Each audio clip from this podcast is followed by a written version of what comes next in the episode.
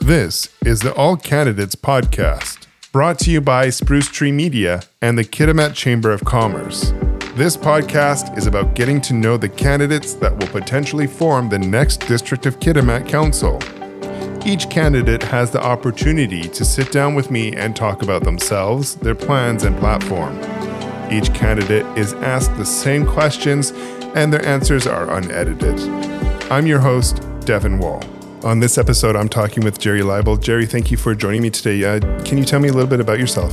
Okay, uh, I um, came to Canada in 2017. Um, I grew up in South Africa originally. Uh, my dad is Canadian, and uh, coming to Canada was kind of coming back to my roots. Um, I moved to Kitimat and uh, worked as the journalist on the Northern Sentinel for a few years before I joined uh, Kitimat CDC as a housing resource worker, um, which uh, is a job that I currently have. Excellent. Now, what motivated you to let your name stand for uh, this year's election? I think uh, you know, uh, coming from South Africa, it's very um, there's a lot of political involvement by the community, and um, really um, trying to get the community more involved in civics and politics is kind of what motivated me.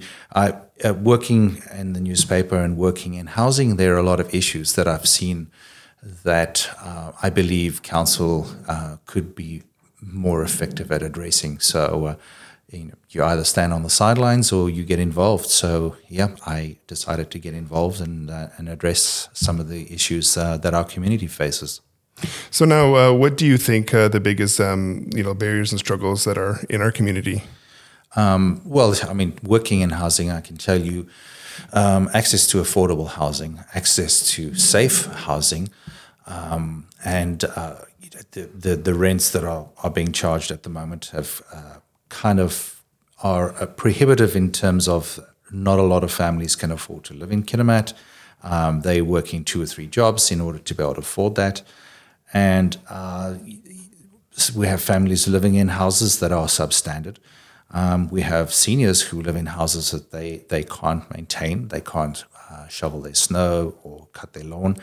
So there are a lot of barriers to um, accessible and easy housing for some some in the community.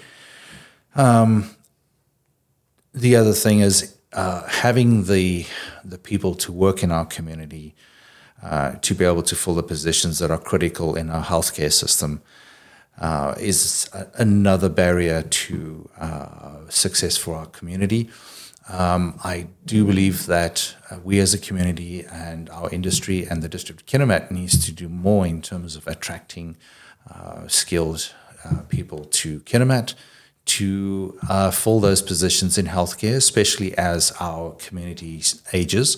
We're going to increasingly uh, draw on those resources to to help our, our, seniors. Excellent. So now those are the kind of the issues that you are seeing. What do you think uh, the community um, wants council to focus on? Um, I, there's there's a lot of emphasis on developing industry uh, in Kitimat, um, and there's a lot of expectation from the community that everyone benefits from that development. Uh, from my point of view, I haven't really seen the majority of people in Kitimat benefit from these projects. Uh, and in fact, I've seen uh, a lot of people, a lot of my clients that I see during the day have actually been impacted negatively um, by the project, especially in terms of rents. Uh, rents have shot up. Um, there uh, is a lot of speculation, a lot of people buying property just for rental purposes. And uh, families uh, are being expected to pay anything up to three thousand uh, dollars rent on a house, and I, I don't think we're um, we're creating uh, an environment that is uh, appealing to people coming from uh, outside. so I think as a community we can do a lot more to attract people, to provide them with viable housing options um, to incentivize people coming here, and then also uh, re- retention. That's a big, also a big part. I think we need to do more to keep the people that we have here already, uh, to keep them here so that they don't leave uh, for other other cities. Excellent. So, housing obviously um, is an issue. Uh, do you think our downtown core is healthy and, suc- and successful? Um, if not, what would you like to see changed?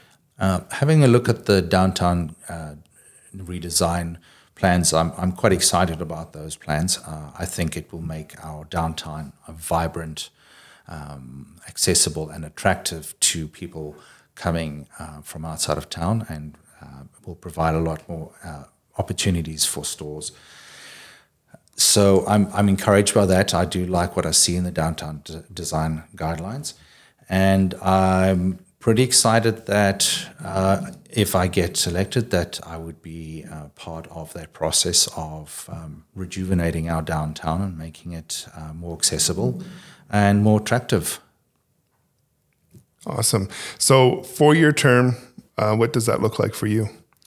Four year term, uh, obviously, as a first time councillor, you know, your first uh, year or so is getting to grips with um, being a councillor. Uh, with this being the first time, there's a lot to learn.